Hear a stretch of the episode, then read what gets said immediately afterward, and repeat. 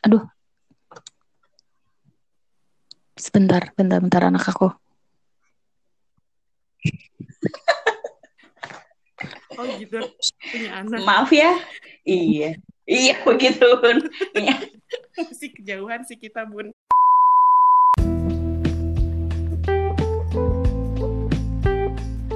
Oke. Selamat datang di podcast Gurita, podcast guru dan murid punya cerita. Masih bersama aku Tiwi, tapi kali ini aku tidak bersama eh, tidak bersama dengan Abel. Iya, aku dan Abel eh, memutuskan untuk eh, sendiri-sendiri, nggak bercanda dong, bercanda, nggak gitu.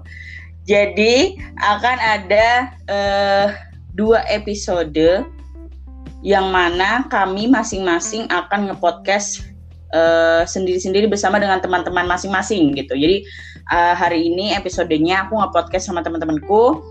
Di satu episode nanti Abel akan ngepodcast dengan teman-temannya begitu.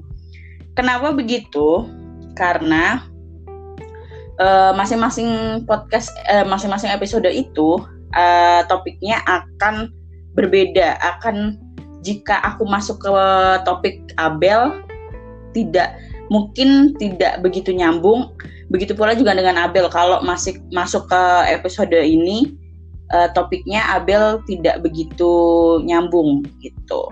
Jadi kita memutuskan untuk eh, ngepodcast dengan teman-teman kita. Biar nggak bosen juga lah gitu. Aku eh, biar nggak bosen juga aku ketemu Abel terus Abel ketemu aku terus gitu kan. Biar ya nambah-nambah pendengar lah. Nah, kenapa aku bilang berbeda?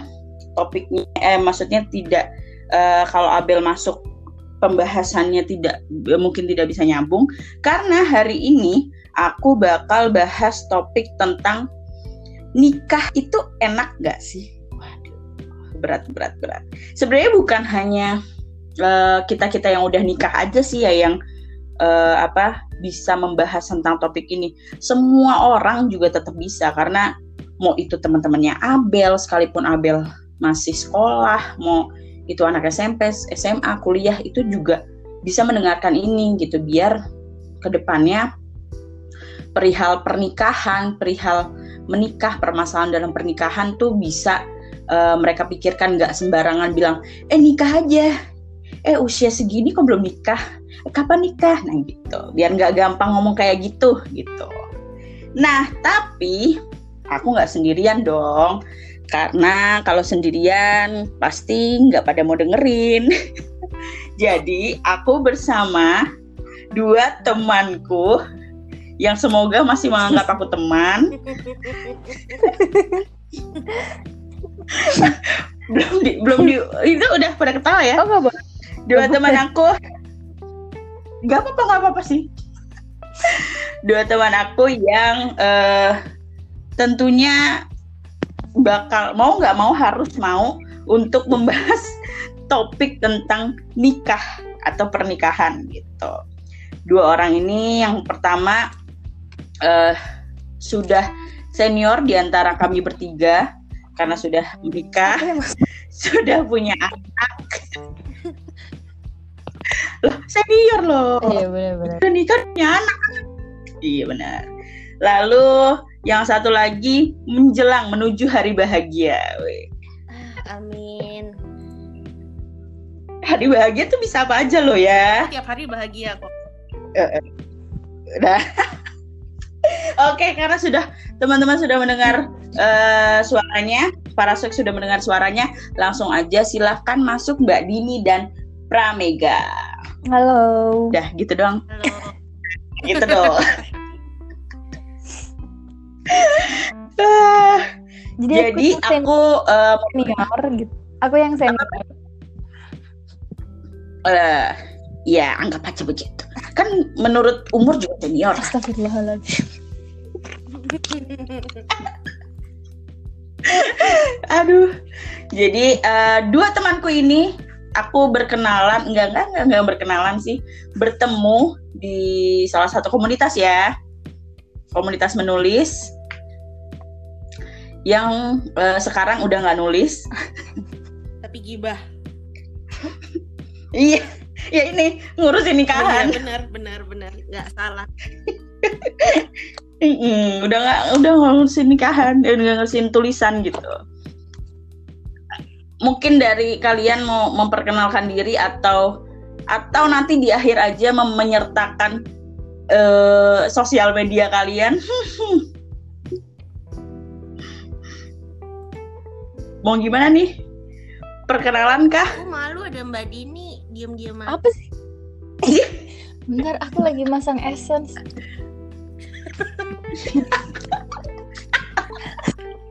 Repot ya bun ya, ya ampun. perkenalan maaf. perkenalan Ya boleh Pram. Oke Pram. Uh, perkenalkan nama aku Pramega Reksa. Kalau di Jogja dipanggil Pram, kalau di, di Pekanbaru dipanggil Mega.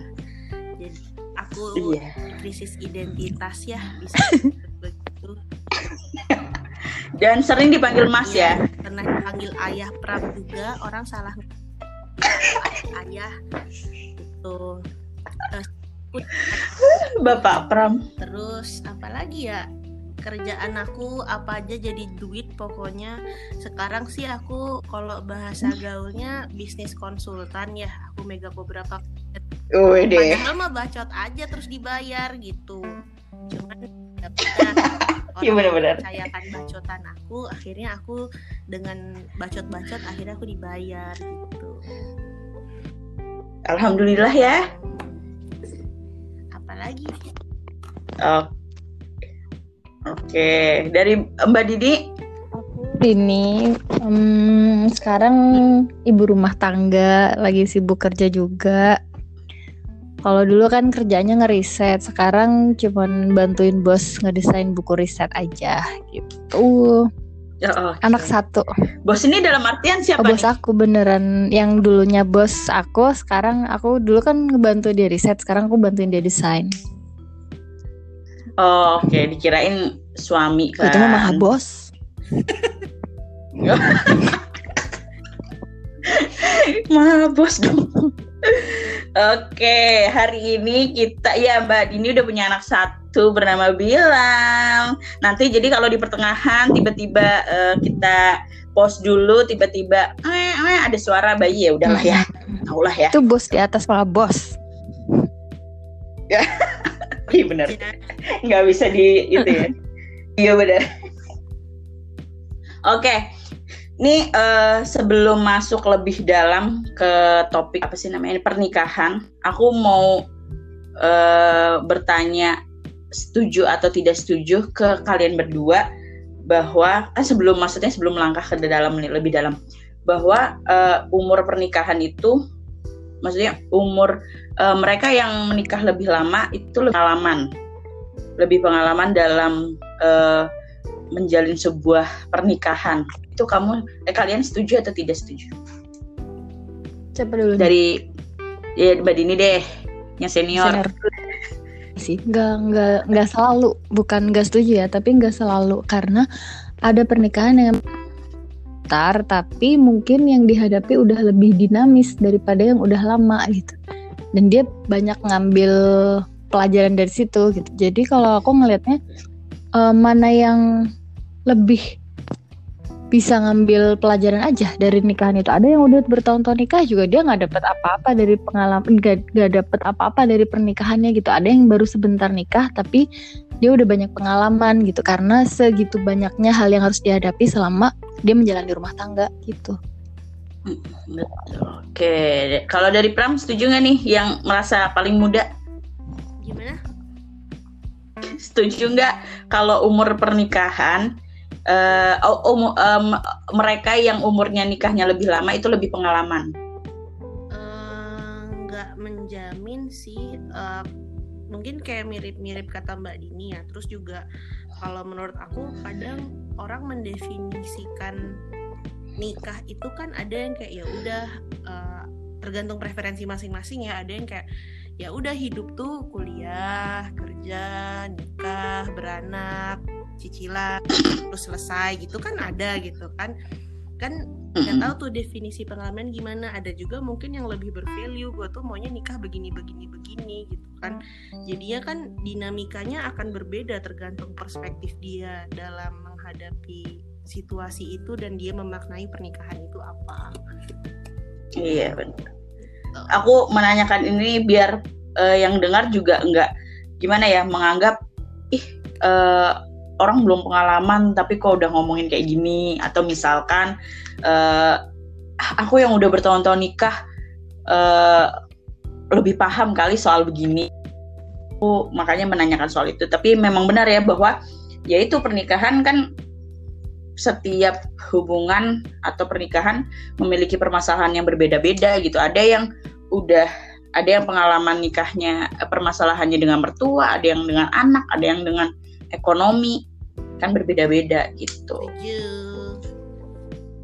Ya, maka dari situlah kita akan membahas tadi sesuai topik yang pertama bahwa nikah itu enak nggak sih? Nah, kok ketawa sih? Kok ketawa sih? Emang nggak boleh ketawa ya? Eh, ya boleh, boleh, boleh, boleh. Boleh. Oh iya iya. Tamu raja apa gimana nih? Pokoknya tamu loh. nah, tapi nih mumpung bahas tentang pernikahan enak atau enggak gitu kan. Banyak banget. Sekarang lagi musim nih, uh, apalagi di masa pandemi. Orang pada bahas, udah nikah aja mumpung masih uh, corona gitu menekan biaya pernikahan gitu. Banyak nggak sih kalian dengar kayak gitu tuh? Kalau aku sebagai salah satu yang mencetuskan itu.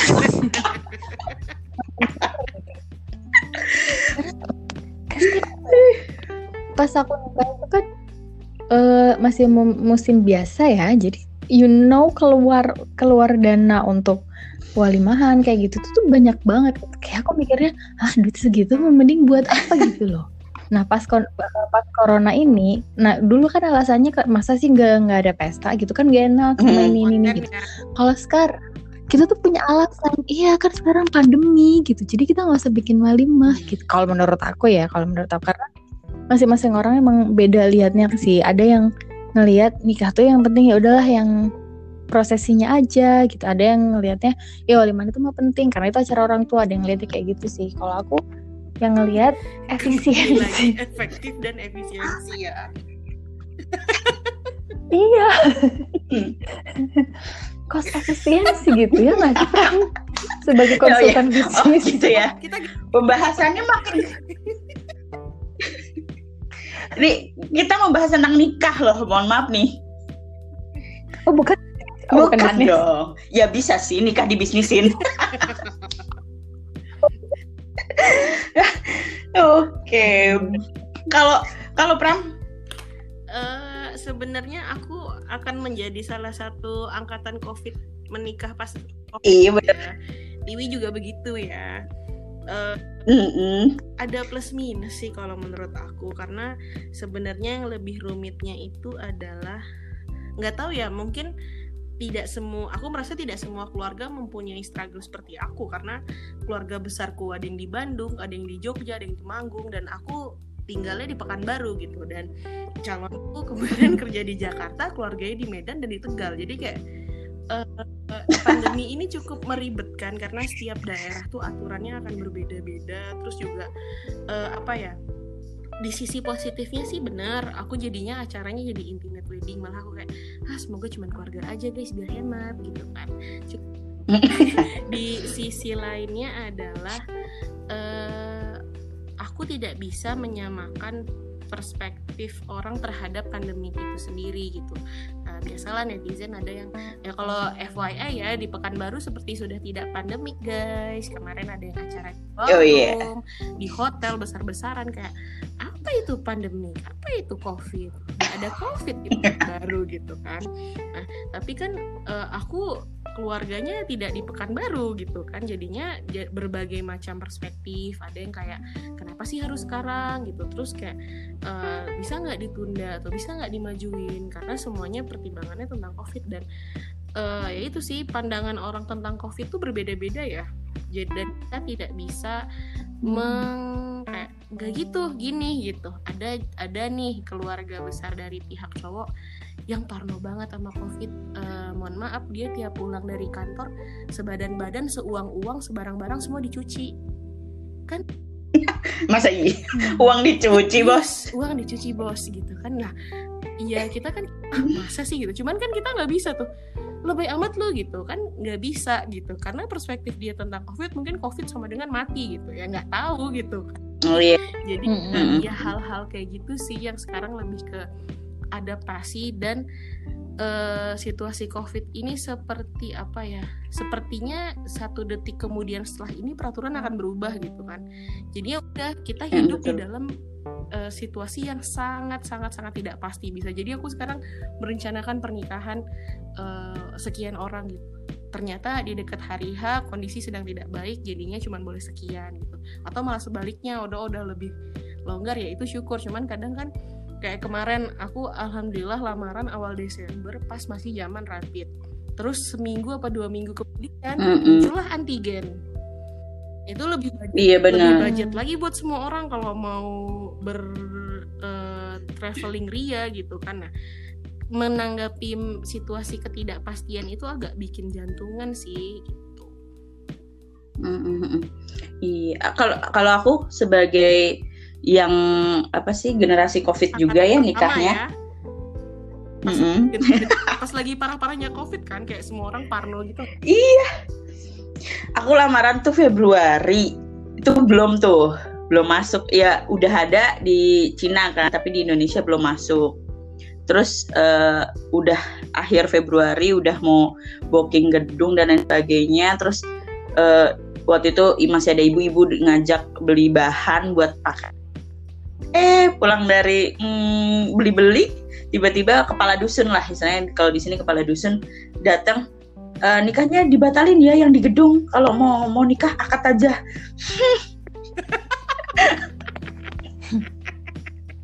Itu kayak ya Allah.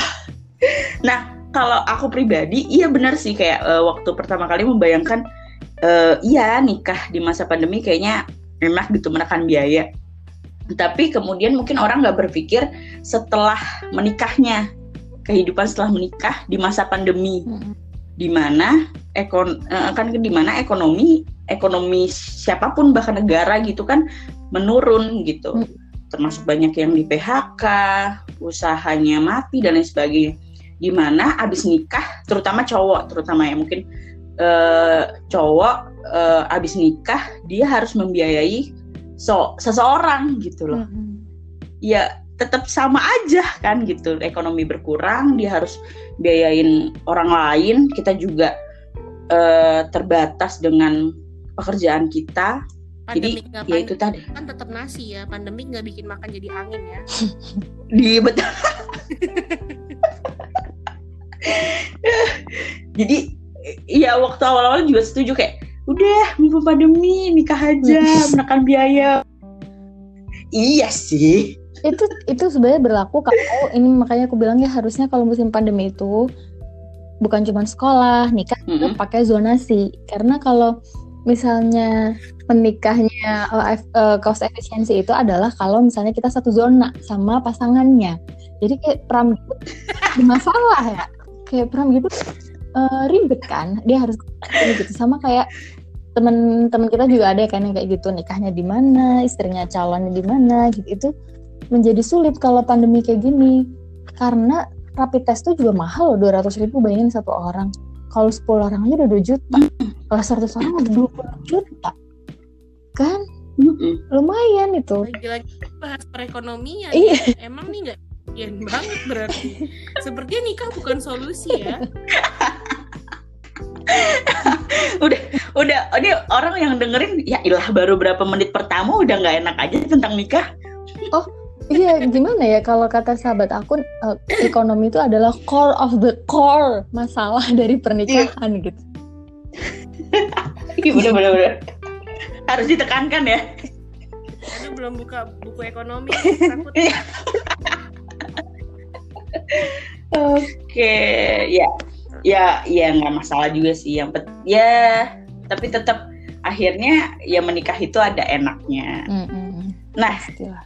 enaknya itu mungkin ya eh, ketika dua pasangan memiliki tujuan yang sama mungkin tujuan yang sama dalam artian ya ya kamu menikah uh, untuk apa pasangan kamu menikah untuk apa gitu menurut hmm. menurut aku loh ya maka dari itu ya penting untuk membahas sebenarnya tujuan menikah kamu tuh menikah tuh karena apa eh tapi sebelumnya uh, untuk Pram terutama uh, kamu kan besok ya nggak tahu lah kapan ya kita tidak berbicara tentang tanggal tapi kamu masih masuk dalam uh, masa pandemi nih besok nih ya Yuhu. calon iya nah kamu sen kamu sendiri tuh uh, menentukan menikah di masa pandemi itu emang ya sama kayak kita yang bahas pertama ah mumpung pandemi nih. Atau memang sudah dibahas selama uh, di umur segini di tahun segini atau bagaimana? Berarti keputusan kenapa menikah ya sekarang gitu ya? Iya kenapa menikah di masa pandemi ini gitu. Hmm, sebenarnya sih ini sih apa lebih mikir ke tadinya di awal udah kepikirannya udahlah nunggu pandemik gitu tapi setelah dipikir-pikir nggak tahu nih pandemi kapan berakhir. Apalagi di Indonesia kan bun. Mm, iya betul. Tapi sebenarnya kalau uh, dari segi target dan sebagainya tuh nggak ada. Cuman lebih ke ya pandemik ini nggak tahu kapan berakhir mm -hmm. dan udah kita udah sama-sama siap juga gitu. Dan ya udahlah nggak apa-apa hemat juga. Ujung-ujungnya itu lagi-lagi ya? Gimana? Iya. Masa kita bisnis konsultan ngajarin orang efisiensi kita nggak efisien nih nggak ini oh iya benar. Astagfirullah. Ini nikah apa bisnis sih? Ya ampun. Ya nggak apa-apa juga sih. Iya benar-benar. Tapi aku juga waktu itu juga gitu sih. Akhirnya keluarga kayak ya mau nunggu sampai kapan? gitu kan kalau emang hmm. dan mm ya, nunggu. dan feeling uh, bukan apa ya kayak in my opinion kok COVID ini tidak akan berakhir, tapi kita akan hidup berbarengan dengan COVID ini dengan situasi mungkin yang akan berubah. Mungkin kita semua akan divaksinasi dan kayak zamannya dulu influenza pas hadir juga kan hmm. juga banyak hmm. orang mati terus akhirnya eh, orang-orang lama terbiasa oh kena flu oh ya udah gitu karena udah divaksin juga gitu jadi ya udah emang nggak akan berakhir juga yang ada mungkin kita beradaptasi sama keadaan mungkin sebelum ada influenza orang batuk bersin yang nggak ditutup gitu kan mungkin baru ditutup dan apa ya baru bisa aja pas udah ada uh, flu itu ada flu terus flu itu menular dan lumayan bikin uh, membahayakan juga pas belum ada vaksin makanya orang jadi tutup ya mungkin sekarang kita akan lebih hygiene-nya akan lebih baik lagi dari sisi kebersihan kan gitu. Oke. Kita masuk aja ke uh, apa tujuan nikah tadi ya. Nah, kalau dari kalian uh, kalian memilih dengan pasangan ketika kalian uh, menikah atau kalian sebenarnya punya tujuan yang berbeda terus memaksakan untuk menikah? Kalau aku, dari aku ya, Badin kalau aku tuh sebenarnya bukan tujuan menikah kali ya tapi kayak bayangan kalau misalnya berumah tangga tuh rumah tangganya akan dibawa ke mana gitu? Mungkin ke visi misi keluar rumah tangga sih lebih ke situ. Oh iya benar-benar. Uh, nah mm-hmm. itu sih kalau secara value kami sama. Makanya nikah kalau nggak sama ya ngapain nikah gitu? Soalnya kalau buat iya. kami kalau buat kami kayak nikah itu kan satu bahtera ya. Kalau misalnya satunya pengennya ke Jogja satunya pengen ke Jember gitu ya. Tapi mobilnya sama itu susah jadi seenggaknya harus satu arah harus satu arah. Nah nanti tinggal jalan-jalan itu kita akan menyesuaikan untuk misinya ini mau kayak gini uh, yang perempuan kayak gini yang laki-laki pengennya kayak gini. Nggak bisa nih harus gimana? Nah itu mah itu kenapa rumah tangga harus banyak kompromi. Itu untuk hal-hal yang detailnya ya. Tapi untuk secara hmm, apa ya big big vision gitu loh. Big visionnya tuh sama gitu gitu sih. Kalau kata temen aku orang yang rumah tangga yang visinya sama aja masih banyak berantem apalagi yang visinya nggak sama. Gitu sih. Iya benar-benar. Hmm, apalagi kalau uh, apalagi kalau cara memandang kalau buat aku pribadi ya mem cara memandang mm -hmm. agama sih. Nggak mesti misalnya nih ada orang yang nggak pengen kok nikah sama orang yang soleh gitu misalnya.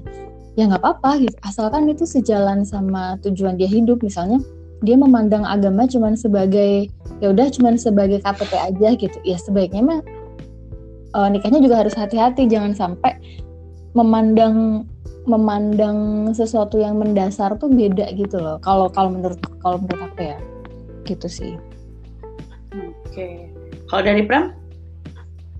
Sama sih itu kalau dalam bisnis dream, purpose, value. Oh, iya.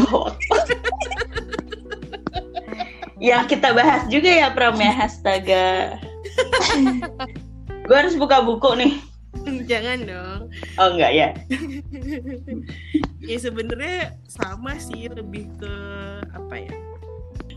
Mungkin eh, nggak tahu sih ini masuk topik atau enggak karena aku bukan termasuk orang yang menargetkan aku tuh apa ya sangat-sangat memenuhi social standar di Indonesia Hmm. sih aku usia 25 terus mau menikah gitu kan padahal aku tidak mencita-citakan itu guys gitu kayak Hmm. aku ya menjalani hidup gini-gini aja dan aku kebetulan bertemu dengan orang yang value-nya sama, visi misinya sama, terus kayak dari awal diskusi kayak aku senengnya hidup tuh gini-gini, oh sama aku juga gini-gini gini gitu.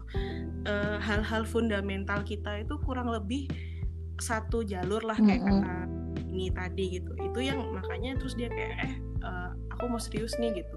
Ya kalau aku tidak bertemu dia aku nggak kepikiran nikah juga. Maksudnya I don't expected aku akan menikah ah, di usia yang menurut aku ini lumayan muda dan Hmm. kalau orangnya tidak se-worth itu aku untuk menikah aku juga nggak akan menikah gitu Hmm. karena eh, persiapan yang kita kayak udah satu ya kayak kata Mbak Dini udah satu visi misi dan eh, satu visi misi dan value aja udah sama tuh di tengah jalan akan ada banyak kompromi apalagi nanti eh, di Yang berbeda.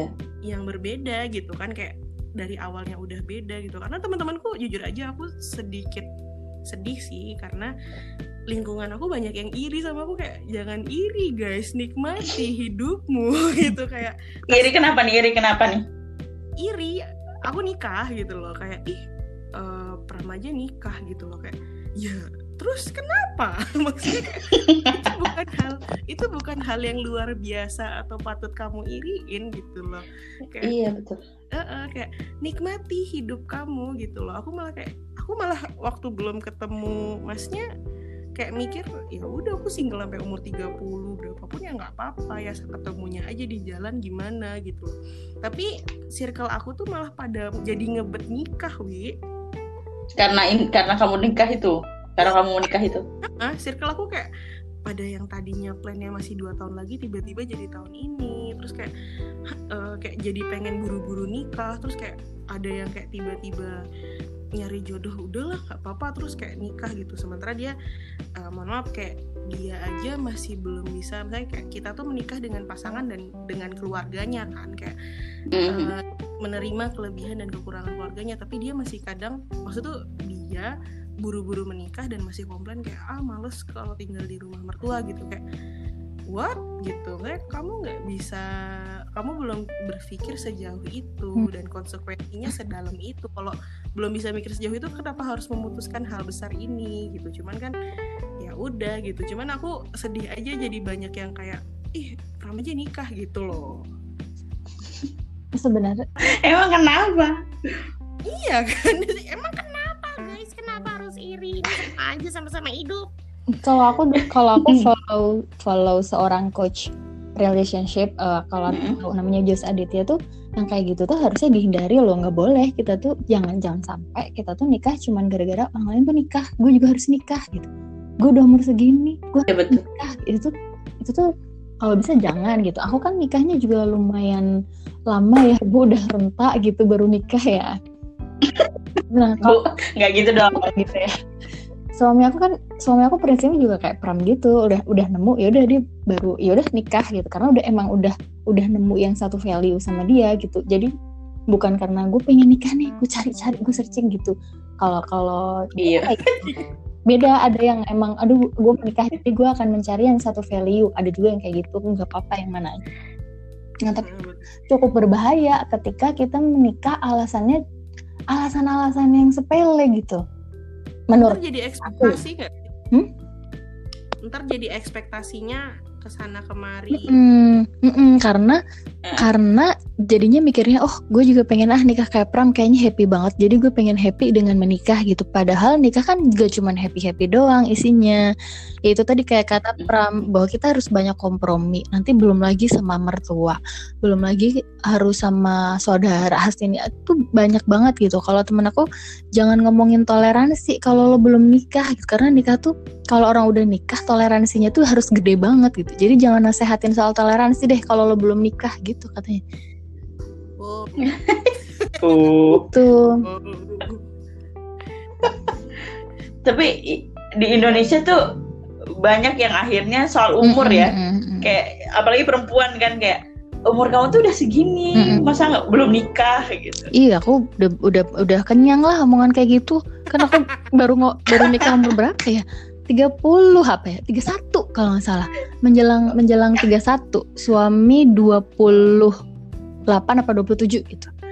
Nah, itu udah kenyang omongan kayak gitu, kayak mulai dari yang nanyain sopan sampai yang ngebully di tempat umum. Dan yang heran yang ngebully Gimana? yang ngebully di tempat umum tuh laki-laki gitu ada ya laki-laki mulutnya kayak gitu gitu itu Oh banyak. ya ternyata banyak ya yang teman-teman yang beneran yang beneran nanyain dan emang mau ngejodohin juga banyak yang emang baik gitu. "Eh, mbak mohon maaf kamu udah punya calon belum? Kalau belum ini ini ini." kayak gitu kan baik ya? Itu mah enggak tempat umum. apa sih? Kayak gitu. Tapi balik lagi jangan sampai kita cuman gara-gara ya ini ini ini aku pribadi ya. Setiap orang mungkin beda tuh. Kalau aku mikirnya jangan sampai eh mendingan aku tuh nunggu sedikit lebih lama deh tapi dapat yang emang bener-bener tepat gitu. Daripada aku maksain diri harus nikah sekarang tapi kayak kayak sama sembarang orang ya udahlah dia yang mau sama gue gitu gitu kan. Itu pertama. Kedua emang waktu itu ya emang gak ada yang mau sama gue gitu. Gimana? Kan ya nggak se-value de- apalagi yang satu value. Ketawa ya, maaf nih, mohon maaf nih.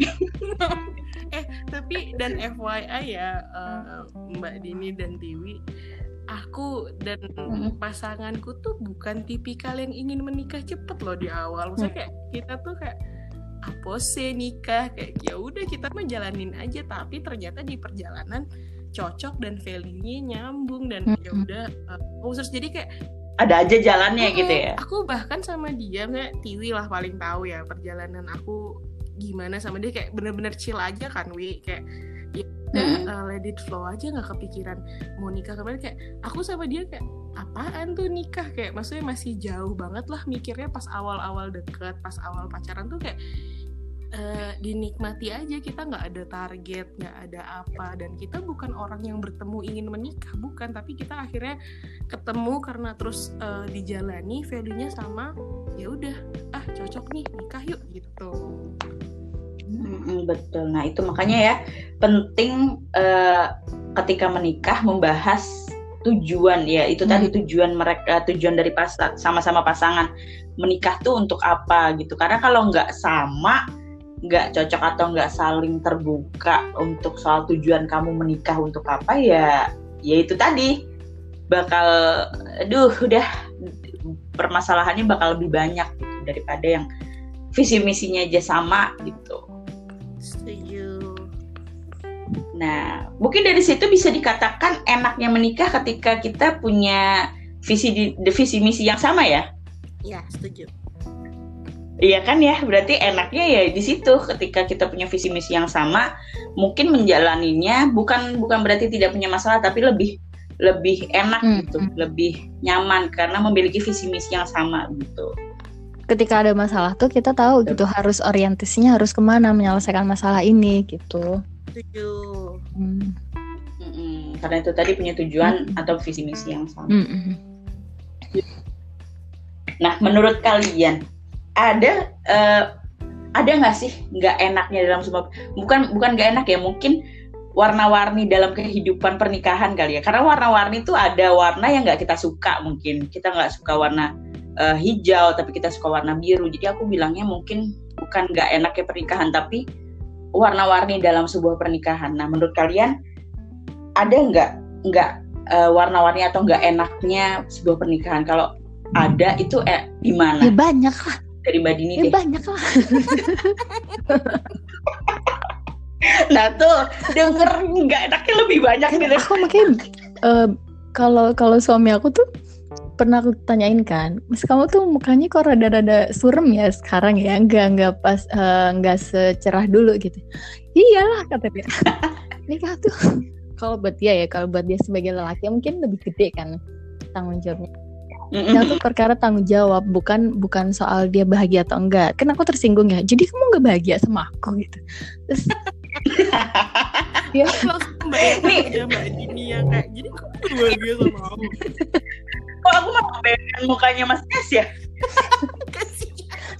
Kalau sih kebayang dong mukanya Mas Yes yang nggak pernah yang sehat begitu deh.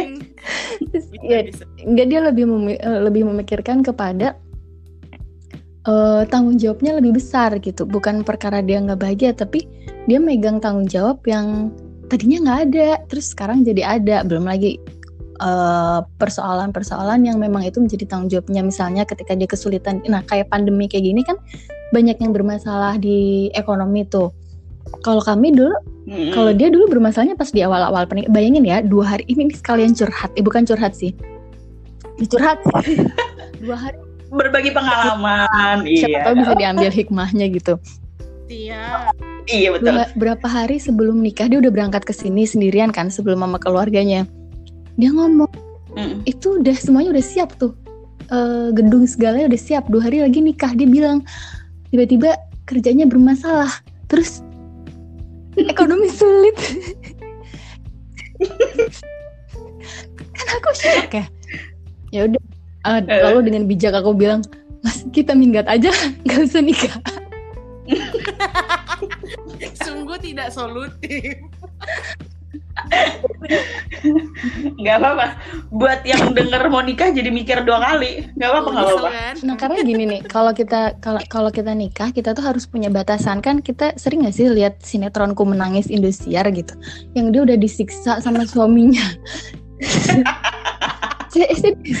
Ya Allah mbak, tontonan lu. itu beneran terjadi, itu beneran banyak kejadian di di di daerah-daerah terutama yang kayak gitu tuh. Ketika Yang gimana? Yang gimana? banyak kejadian di daerah, jadi Hmm. ketika Mhm. eh, perempuan tuh udah diapain aja sama suaminya masa udah nggak dikasih duit terus diselingkuhin kayak gitu tapi dia masih bertahan gitu tuh kasus gitu masih banyak jadi kalau buat aku perempuan ketika kita menikah kita harus punya batasan sampai mana eh, ketik eh, kita itu bisa menerima suami gitu bukan yang Iya kayak betul. apa-apa adanya nggak kayak gitu kadang-kadang karena ada banyak kondisi di mana sebenarnya itu tuh menjadi hubungan yang toksik Iya benar-benar, iya benar. Aku juga kalau nonton sinetron Indosiar juga gitu. nah ketahuan kan Maaf, aku kebayang nih kak contoh kasusnya. Contoh kasusnya gini Pram, jadi misalnya si perempuannya itu pergi jadi TKW nih, jadi TKW ke Malaysia ya. Nah duitnya dikirim dong ke kampung buat anak-anaknya. Nah itu dipakai sama suaminya buat nikah lagi. Itu tuh banyak kasus kayak gitu. Terus ada. KDRT. Nah kita tuh harus menetapkan nih batas apa. Kalau misalnya kalau temen aku ada yang batasnya KDRT sama perempuan lain. Jadi dia masih akan menerima suaminya mau nggak dikasih nafkah kayak mau gimana nggak apa-apa asalkan dia nggak KDRT sama sama perempuan lain kayak gitu. Nah kalau ada yang Hmm, nah kalau aku misalnya eh, soal nafkah karena menurutku itu penting sebagai tanggung jawab sih bukan karena duitnya ya tapi karena kayak dengan nafkah itu si laki-laki menunjukkan tanggung jawabnya gitu. Itu salah satu tanggung jawab. Nah, itu justru jadi ujian pertama kami dulu. Sebelum nikah ya bahkan. ya berapa hari sebelum nikah. Itu aku serius loh pas dari KUA ngurus KUA aku bilang mas kamu yakin mau nikah? Terus ya udah. Kita minggat aja. Mungkin dia mengiranya aku bercanda padahal aku serius ajak aku minggat terus. Ya, tapi, ya, tapi balik lagi sih ke apakah persoalan itu benar-benar sesuatu yang nggak bisa ditoleransi gitu. Karena waktu itu mikirnya dari dari dirinya dia ya cuman itu doang masalahnya. Masalah persoalan-persoalan lain itu nggak ada yang yang gimana gitu. Jadi ya udah lanjut aja lanjut aja bertahan sampai itu dia eh, kalau nikah tuh pasti ada aja pertolongan kok sampai ada pertolongan dan alhamdulillah selesai masalah gitu. Kayak ya benar kayak ada jalan hmm. gitu ya. Iya sebenarnya sama hampir sama sih kasusnya sama aku. Kalau aku ya itu menikah di masa pandemi. Apalagi lagi wow wownya lah tuh di itu apa masa pandemi itu. Jadi habis nikah uh, pendapatan dia juga berkurang terus aku juga nggak ngajar lagi kan waktu itu terus kayak waduh ekonomi ya memang. Emang uud ya ujung-ujungnya duit. Duit. Tapi kalau kalau kalau aku kan aku juga konsultasi sama orang-orang yang udah ngerti ya. Bahkan sampai ke konsultan pernikahan juga ada. Mereka semua tuh bilang bahwa permasalahan ekonomi itu sebenarnya sebenarnya adalah masalah yang nggak seberat itu kok gitu suara Mbak Dini jauh. Oh, jauh ya? Halo, halo. Uh, uh, suara Mbak Dini jauh. Halo, nah, ada. Nah, ya itu Menurut dia. mereka kayak itu tuh masalah hmm. yang kecil gitu justru masalah yang berat itu kalau datangnya dari internal misalnya yang misalnya salah satu selingkuh atau misalnya mertua kayak gimana gitu sih menurut mereka mungkin menurut skit sebagian dari kita enggak oh, juga gitu hmm. gitu oke okay. kalau Pram uh, sebelum nikah udah merasakan banyak gak enaknya ya jangan ditanya Pratiwi tahu Iya kita belum yang uh, kami belum tahu Pram. iya loh. Kok mancing? Iya sih emang permasalahan tapi uh, struggle yang aku gimana ya bilangnya. Jadi uh, kalau aku sih nanggepinnya mungkin sekarang udah di pada fase yang nggak uh, bilang selesai juga cuman uh, ya benar kayak pertolongan itu ada kayak uh, apa ya nggak tahu sih matematikanya Allah itu gimana. Kayak kita banyak banget hikmahnya dari yang uh, doi dari Jakarta terus memutuskan pindah ke Jogja terus akhirnya dia jadi lebih banyak waktu untuk berpikir. Karena ketika dia di Jakarta kerjaannya kan hektik banget. Akhirnya dia memutuskan pindah ke Jogja. Jadinya punya banyak waktu untuk berpikir dan akhirnya apa ya intinya tuh uh, mungkin aku jangan bisa bilang kayak ketika dia kemarin pas karirnya kan aku kan yang support karirnya ya maklum ya bun kita kuliahnya juga ada HR jadi banyak trik-trik uh, biar menaikkan karir gitu kan. Kan cuannya juga lagi-lagi oh, gitu. kita kan ya gitu kan. Iya jadi betul. pas kemarin karirnya dia lagi di puncak-puncaknya itu dia malah udah nih kita udah mau serius nikah. Terus pas dia di puncak-puncaknya tuh bener-bener uh, mental terus tiap aku ngobrolin soal ini. Saya aku nggak minta nikah sekarang nikah gitu. Nggak cuman kayak ini gimana? Kemarin uh, kamu ngajak serius udah ngomong ke orang tua dan sebagainya gitu kan. Tapi pas kemarin dia di Jakarta mungkin karena uh, dia terlalu fokus atau apa dengan kerjaannya jadinya nggak kebahas lagi soal nikahan. Cuman ketika dia pindah ke Jogja terus uh, mencari pekerjaan lagi uh, mungkin tidak sehuau yang di sebelumnya karena situasi pandemi juga. Cuman dia lagi lebih zen gitu. Akhirnya aku dan pasanganku tuh menyimpulkan uh, uang tuh bukan segala-galanya cuman kita butuh uang untuk hidup gitu. Cuman soal final itu sangat-sangat relatif ya gitu. Dan terus kemarin kita sempat aduh nih kita butuh dana darurat sekian gitu kan. Hah nggak mungkin kita punya dana sekian buat dana darurat gitu karena situasi pandemik kan. Ya udah tiba-tiba jebret gitu dapat project yang nominalnya bener-bener sesuai dengan yang kita butuhkan di saat itu gitu hmm. untuk ngumpulin dana. Jadi kayak nggak tahu uh, matematika Allah itu gimana dan kalau aku pernah dinasihatin sama salah satu sahabat aku tuh dia bilang gini kan uh, Mac pokoknya kamu tuh harus tahu bahwa menikah itu kan kayak menyempurnakan ibadah dan itu sangat dibenci sama setan kata dia kan. Pasti cobaannya akan sangat banyak dan sangat luar biasa. Pokoknya kalian ingat aja maniat kalian. Gitu terus lakukan kan ya emang sih cobaannya wow fantastis gitu kan. Kayak ya entahlah mungkin kayak ya udah mungkin situasi di detik ini aku hidup dan berdiri sekarang ini tuh yang terbaik gitu loh. Aku berjauhan dengan dia kayak kita sama-sama punya waktu sendiri dan aku bisa fokus juga membangun karirku. Karena aku berprinsip sama dia aku ngikut dia. Jadi ke mana pun karir dia ya aku menyesuaikan nanti karir aku gimana gitu kan. Jadi kayak uh, ya memang mungkin sekarang dikasih yang terbaiknya begini gitu. Dan kita kayak uh, uh, berpikir how if gitu kan. Kayak kalau misalnya dia masih di Jakarta dengan situasi yang kemarin ya kita sekarang nggak akan nggak akan persiapan menuju pernikahan. Karena udah terlalu sibuk dengan kesibukan masing-masing yang bahkan komunikasi aja yang untuk lurus bareng sejalan itu aja susah karena dia udah hektik dengan kerjaannya dan tekanan atasan sana sininya. Aku pun di sini juga beradaptasi lagi dengan keadaan di Pekanbaru yang sangat berbeda dengan Yogyakarta kan jadi kayak ya udah sih mungkin ada hikmahnya gitu. Kayak berusaha untuk positif thinkingnya lagi-lagi toleransi kita menghadapi situasi kan gitu. Ya kayak tempat kemarin kayak Mbak Dini juga kayak ini bisa gak ya nih kok? Kayak dihitung-hitungan manusia nggak bisa gitu tapi kalau hitung-hitungannya Allah tuh beda mungkin mm -mm. ya, gitu. jadi apa namanya karena waktu itu kerjaannya suami aku bermasalah dia kan uh, kerjanya bebas kan maksudnya nggak ikut nggak ikut siapa siapa siapa gitu hitungannya freelance gitu nah karena kondisinya lagi hmm. gitu ada lowongan akhirnya dia memutuskan untuk diskusi ada lowongan dia ikut tes di Bandung terus miskin miskinnya lah hmm. uh, apa namanya dia ikut tes itu ternyata gagal kan pusing ya sedih gitu terus aku tes juga kerjaan gagal aduh Sebentar, bentar, bentar anak aku. oh gitu, punya anak. Maaf ya. iya. Iya begitu bun. Iya. Masih kejauhan sih kita bun. Tercapai Skip. aja 22 udah udah tepok rebana nih potong kambing gue. Skip dulu nanti. Ya, tapi akhir ya.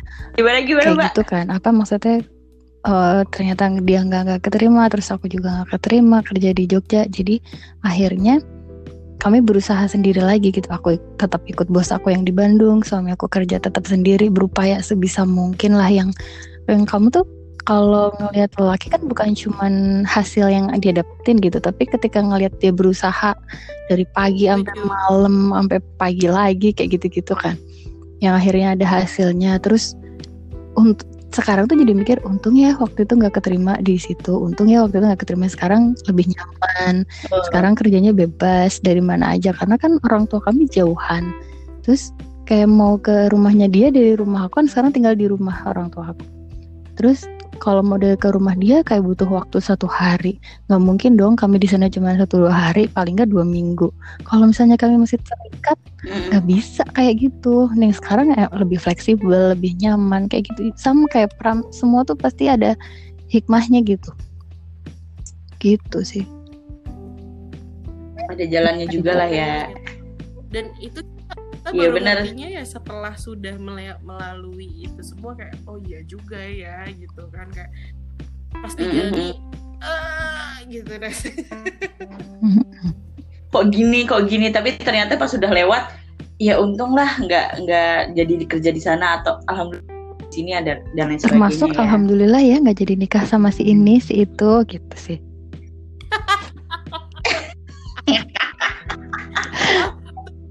aku Duh. sampai nge-statement loh kayak uh, kalau aku curhat sama teman-teman aku yang inner circle lah kira ya aku tuh nggak akan menikah hmm. kalau nggak pasangannya bukan dia gitu loh maksudnya pernikahan ini terjadi bukan karena target ya kebetulan ketemu orang yang cocok value-nya cocok ya gaskan gitu kan ya uh -uh, gitu. jadi kan mm -mm. ya kalau bukan ketemunya dia mungkin ya belum nikah aja sekarang sampai aja gitu dari nggak enak tuh banyak kan ya misalkan tadi ya soal perekonomian lah uh, tempat tinggal lah mertua lah orang tua anak dan lain sebagainya banyak lah budaya mungkin juga. Nah uh, buat yang belum menikah nih mungkin buat yang mendengarkan yang belum menikah seberapa penting dan bagaimana sih kita perlu membahas tidak enaknya dalam pernikahan sebelum menikah? Penting dong penting nggak menurut penting kalian? dong Jadi kayak sebelum nikah ya udah bahas semua jebret bahas semua. Kamu habis mau nikah mau ke mana dan lain sebagainya soal uh, orang tua soal ekonomi gaji dan lain sebagainya.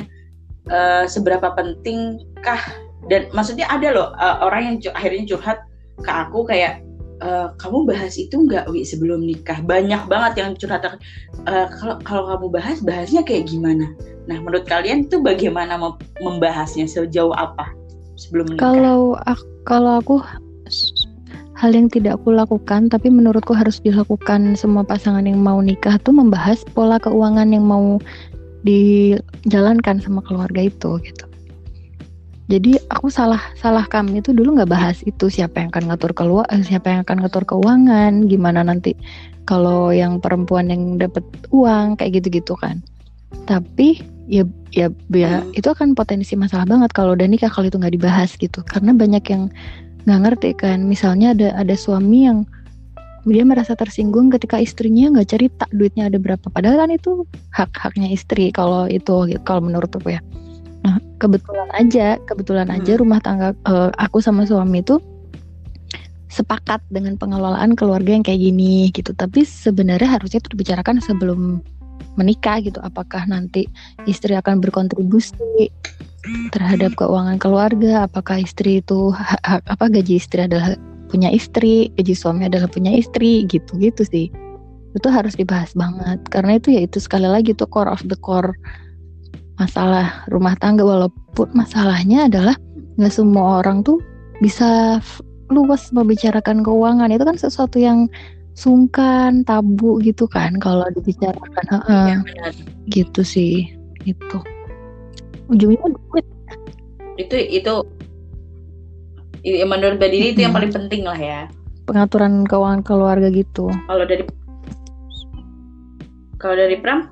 Uh, kalau dari aku FYI aku dan Afik punya tabel Excel sendiri yang selalu kita evaluasi setiap beberapa bulan.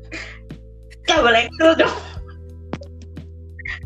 Ada perhitungannya juga lagi nih. Excel itu kayak dream, purpose, value kita apa, dia apa, aku apa. Terus kita dalam rumah tangga gimana gitu dan uh, udah sepakat kayak ngatur uang gimana, terus kayak uh, prioritas kita apa. Cuman uh, ya itu kayaknya aku secara tidak langsung saat kemarin pacaran pun udah mendiskusikan itu baik-baik dengan dia kali ya. Dan uh, dia ngatur uangnya agak error jadi sejak pacaran pun udah aku yang bantu ngelola juga gitu kan. Jadinya kita selalu evaluasi terus ngapain lagi ya gitu. Dan aku tuh uh, tipikal yang nggak tahu ya senang belajar cuman nggak senang skripsi guys. Trauma. Ya udah tesis ya udah tesis. Uh, uh, aku tuh senang belajar kan. Jadinya aku senang kayak mempelajari kenapa sih finance orang kayak gini tuh uh, kok bisa sih? Kayak sesimpel aku nggak tahu sih rasis atau enggak cuman mohon maaf uh, sering kan kita melihat kayak uh, Chinese ketika mereka pakainya Avanza it means mereka mampu pakai Mercy gitu kan.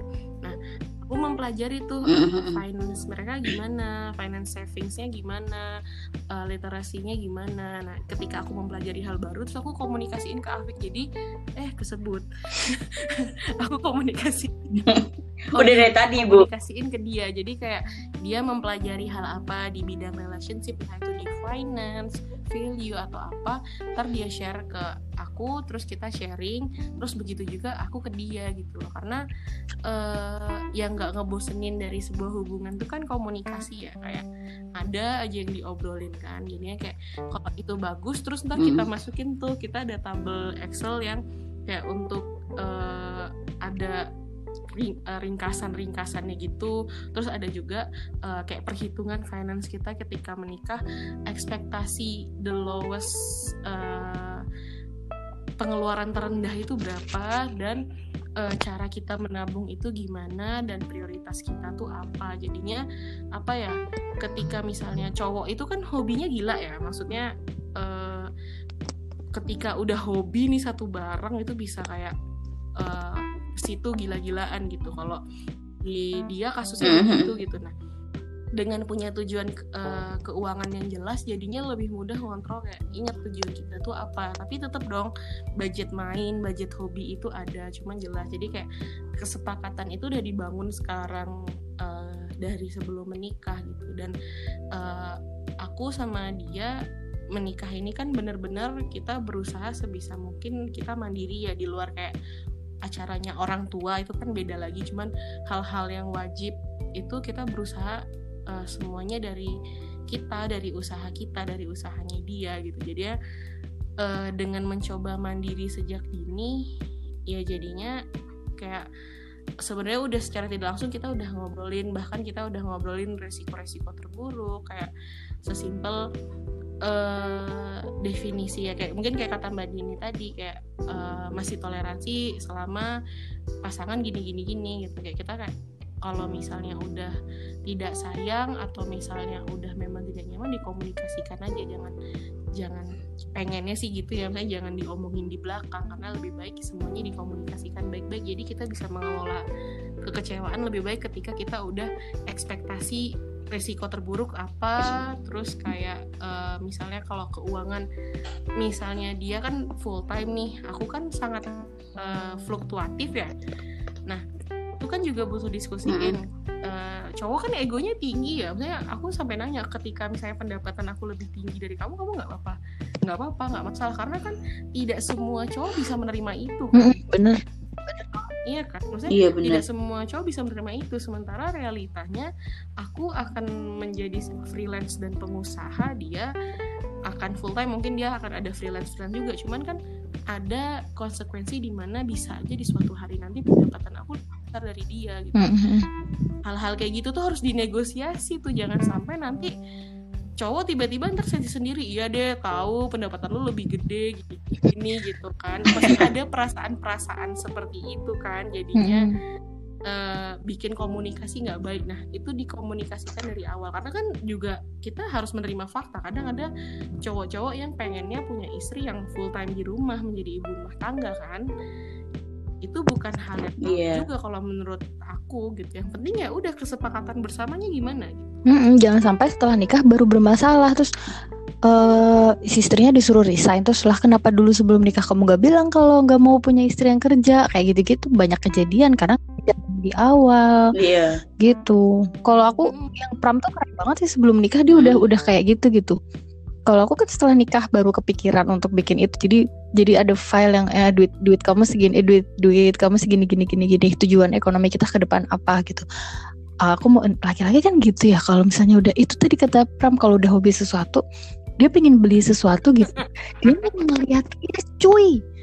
Inget ya laki-laki itu beli apa kita harganya berapa dia ya udah ada duitnya gitu. Nah kalau kita kan perempuan ngebajetin ya misalnya duitnya semiliar nih 100 juta buat apa 200 juta buat apa ini ini ini? Laki-laki tuh enggak duitnya ada kok. Ya udah aku beli itu gitu. Setuju. Apalagi kalau kadang bagi kita cewek tuh nggak masuk akal misalnya kayak uh, pasangan aku beli game beli ini beli itu kayak ngapain beli kayak gitu aja sekian gitu. Cuman kan itu harus ditolerir ya bun. Iya. Uh -uh, jadi kayak sampai dia tuh cari yang namanya duit lelaki buat kesenangannya dia sendiri gitu karena ya karena gitu. Jadi jadi kalau untuk pas ya itu tadi pas ngelola uang keluarga harus tahu kalau ini menurut aku dan Pram ya mungkin sempram gitu ya. Apa ketujuan keuangan kita ke depannya apa nih? Mau hmm. beli rumah misalnya mau beli rumah. Jadi harus ngumpulin berapa segini gini gini. Oh ya udah kalau udah rumah tercapai baru kita bisa baru kita mikirin untuk beli mobil misalnya misalnya kayak gitu gitu tuh. Kalau bisa ya kalau bisa yang jelas gitu sih biar mm-hmm. sederhana apa pun yeah, itu betul, tujuannya betul. harus jelas mm-hmm. dan mungkin penting juga ketika sebelum nikah ada plan B, plan C karena uh, udah membahas ini Beda. ketika menikah hmm. ternyata terbalik gitu mm, berbeda kayak aku sebelumnya tuh kalau aku bukan permasalahan ekonomi lebih ke uh, tempat tinggal gitu sebelum menikah udah uh, udah ketok palu bakal pisah dari orang tua dan lain sebagainya bakal ngontrak sendiri ya maksudnya awalnya ngontrak sendiri dan lain sebagainya lah tapi ternyata keadaan yang mengubah kan kemudian hmm. uh, ibu nggak ada ibu sakit jatuh sakit nggak ada dan sebagainya yang ya udah mau nggak mau ya memang ya kita ada plan B gimana uh, aku anak terakhir harus rawat bapak juga yang udah tinggal sendiri gitu kan setelahnya hmm. itu uh, mungkin penting juga untuk dibahas uh, sebelum nikah uh, ada ada perincian B-nya gitu ya, apa pun itu tentang keuangan kah tentang ya pernik tentang tempat tinggal lah tentang orang tua lah sebagainya. Mm -hmm. itu kali ya.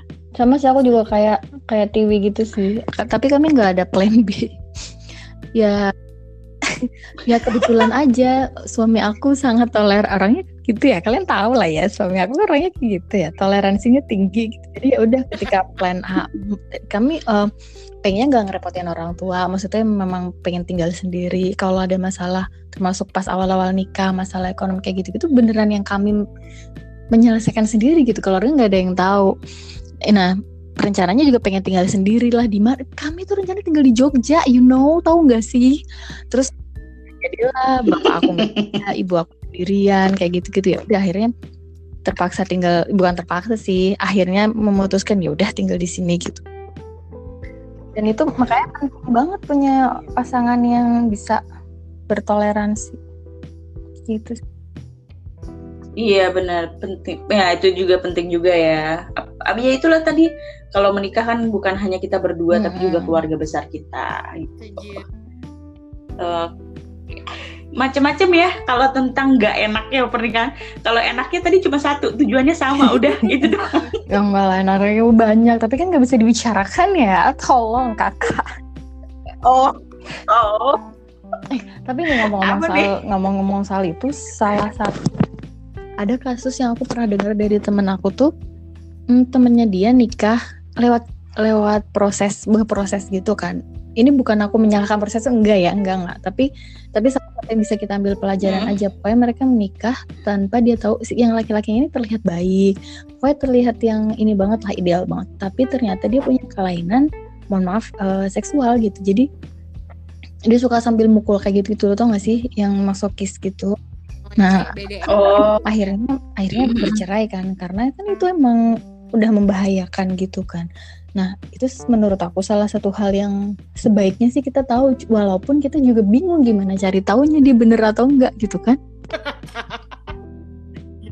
Iya, bingung ya. Eh, aku juga mikir loh. Ya. Akhirnya aku mikir iya juga ya. Gimana coba gitu, tahunya? Ada yang ternyata suka sama sesama kayak gitu-gitu kan kita nggak tahu ya. Nah itu salah satu-satunya solusi ya ya berdoa. salah satu berdoa. Berdoa. Atau mungkin bisa uh, mungkin itu pentingnya ini kalau kalau dulu tuh nggak ada loh uh, mau nikah ke psikolog psikolog dulu. Kalau sekarang zamanku kemarin tuh udah ada gitu. Jadi ke psikolog dulu berdua duduk berdua. Kita ditanya semua hal gitu visi misi kamu dan lain sebagainya. Hmm. itu ada kalau sekarang. Mungkin itu pentingnya juga psikolog Nah, itu mungkin bisa ya dipertimbangkan untuk perihal yang sensitif hmm. seperti seks dan lain sebagainya. Itu Pram. Kenapa jadi itu Pram? Mau nanyanya gimana? eh. Gue bantuin apa gimana? eh tapi aku pernah aku kan orangnya frontal ya. Langsung nanya uh, pernah dulu dulu banget pernah proses proses taruh gitu. Aku tuh secara frontal nanyain gitu. Ya itu kan gak sopan banget. Ya orangnya tersinggung lah. Udah deh gue ditolak.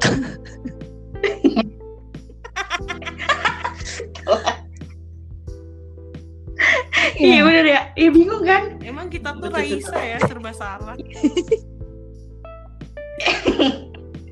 Iya, makanya uh, mungkin penting juga tuh yang apa uh, datang ke psikolog sebelum nikah karena banyak loh akhirnya aku uh, temanku bilang emang harus banget ya Wi ke psikolog gitu pada uh, uh, proses sebelum nikah. Terus ketika aku pikir-pikir uh, kayaknya penting deh penting banget loh ketika udah duduk berdua kita ditanya banyak-banyak macam-macam gitu kayak penting banget sih. Iya menurut aku juga penting sih. Hmm, penting banget. Oh, ya. soalnya uh, kita tuh jangan sampai oh. terpenjara oleh cinta gitu mahal tuh cinta. Ya butuh cinta sih tapi maksudnya jangan cuman iya benar terus mentoleransi semua hal gitu. Menurutku menurutku ya menurut orang mungkin beda. Nah tuh buat uh, teman-teman yang sudah mendengarkan yang sudah ngebet ah, nikah ah mumpung pandemi atau ngelihat teman-temannya udah nikah bisa didengarkan ini episode yang sangat bermutu sekali. Kita ngebocot apa sih Pram dan memang apa? Kita ngebacot apa sih dari tadi? Bisnis kan? Ada visi misi dream for value efisiensi btw kerjaan riset aku tuh emang riset bisnis juga sih. Boleh tuh mbak. Aku kan. minta kasusnya buat jadi data aku. Aduh mohon maaf kayaknya saya salah ngundang orang deh. Eh, yang ngundang lu.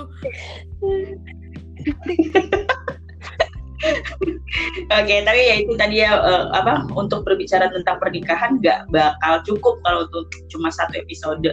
Karena ya ya macam-macam nggak nggak habis-habis lah untuk membicarakan tentang eh, nikah nikah itu enak atau enggak dan lain sebagainya. Ya mungkin eh, terakhir aja lah daripada kita perpanjang penutup. dari masing-masing dari Mbak Dini atau dari Pak penutup atau kata bijak untuk mereka di luar sana yang masih ngeburu-ngeburu orang buat nikah atau panik sama umurnya yang udah 25 tahun ke atas misalkan. Ada nggak pesan-pesan buat Apa mereka? kalau aku ya Mbak Dini? nggak apa-apa Eh, menurut aku nggak Mm-mm. apa-apa nunggu sedikit lebih lama asal dapat orang yang emang tepat sih eh nggak apa-apa sedikit sedikit telat Oh. asal dengan orang yang tepat Ay, bagus ya Rima Eh, Iya. biar biar kayak jadi kayak Dini Teguh biar kayak anak tumbel Oh iya benar. Biar nggak hilang jati diri komunitas kita, guys. tetap Mbak Dini yang walaupun eh, frontal tapi bijak Gak juga Ya. Jaga juga. Oke, kalau dari Pram? eh, apa ya nikmati setiap momen dalam hidupmu gitu loh. Karena menikah itu apa ya setiap orang tuh punya musim dalam hidupnya. Kayak kita kuliah tuh musimnya kita belajar kita kerja tuh ada musimnya. Nanti menikah musimnya akan berubah lagi. Hmm. menikah yang belum punya anak versus yang udah punya anak musimnya berubah lagi Hmm, gitu. hmm. jadi kayak nikmatin aja setiap musim di dalam hidup kamu karena pada dasarnya semua musim sama aja cuman kayak kita berpindah dari musim satu ke musim yang lain aja gitu. Jangan jangan menganggap musim yang lain akan lebih enak ya. Dengan perpindahan tapi pasti tantangannya akan apa ya? Akan jauh lebih berbeda lagi kan? Dan eh, kapasitas challenging orang tuh kan beda-beda ya. Jadi kayak ya udah nikmatin eh, musimnya sekarang. Kalau kamu sekarang lagi sendiri dan butuh mencari ya dinikmati aja mencarinya. Jangan kayak terlalu berekspektasi wah kayaknya dia adalah jodohku. Terus dia kayak ngelakuin hal yang mengecewakan dikit aja langsung kayak ah enggak deh ilfil gitu. Ya bakal kayak gitu tuh gitu kayak nikmatin aja. Pokoknya dinikmatin aja hidup. Mau sendiri mau sama pasangan mau menikah mau berkeluarga ya dinikmatin. Jangan gerasa gerusu dan melihat hidup orang itu seperti lebih enak. Ya sama aja. Mm-mm, bener. kata coach Jos Aditya tuh bilang "Hmm, kita nikah tuh kalau bisa ya jangan jangan menuntut orang untuk mem- jangan menuntut pasangan untuk membahagiakan kita gitu. Kadang-kadang dia sendiri belum bahagia gitu. Gimana bisa membahagiakan diri kita gitu. Kalau self love sih. Sebenarnya kita Iya betul betul. sendiri pun percaya bahwa sendiri pun kita bisa seneng kok. Kita bisa bisa berprestasi bisa bahagia gitu. Nah kalau punya pasangan ya kita berbagi kebahagiaan yang supaya lebih eh, supaya lebih bervalue dan berkualitas aja hidup kita gitu. Empowering couple asik. Oke. Bahasa bisnis lagi nih, bukan? kayak saling support di dalam berumah tangga ah iya benar-benar Pram Baik. Betul. Nah, itu pentingnya ya kita membahas eh, visi misi menikah, jadi nggak gerasa gerusu pengen nikah dan lain sebagainya bisa eh, dipikirkan matang-matang antar Iya. pasangan. Oke, terima kasih Pram dan Mbak Dini yang sudah menyempatkan waktunya eh menyebilal dua dari segala ya. oh iya itu. dia nggak bisa toleransi Aduh. dia tuh ya jadi bisa berpasangan nggak bisa.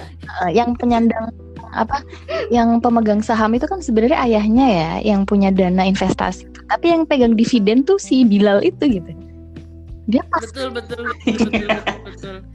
ini welcome gitu dia nggak ngapa-ngapain Iya bener.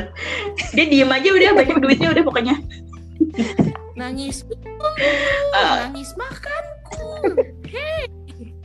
Bener. lihat aku pipis.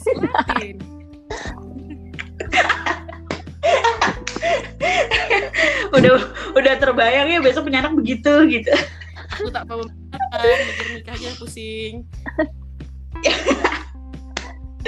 Oke, terima kasih ya Pram dan eh, Mbak Dini semoga nggak eh, nggak kapok. Dan aku juga dari podcast Gurita minta maaf kalau dari aku meminta untuk menjadi bintang tamu sampai proses eh, rekaman ada kesalahan. Oke. salah anda Iya.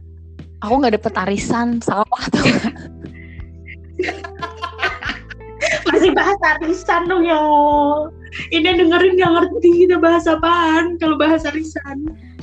sedih sedih sedih Oke, terima kasih. Dadah sampai jumpa eh, di episode kita berikutnya. Bye bye.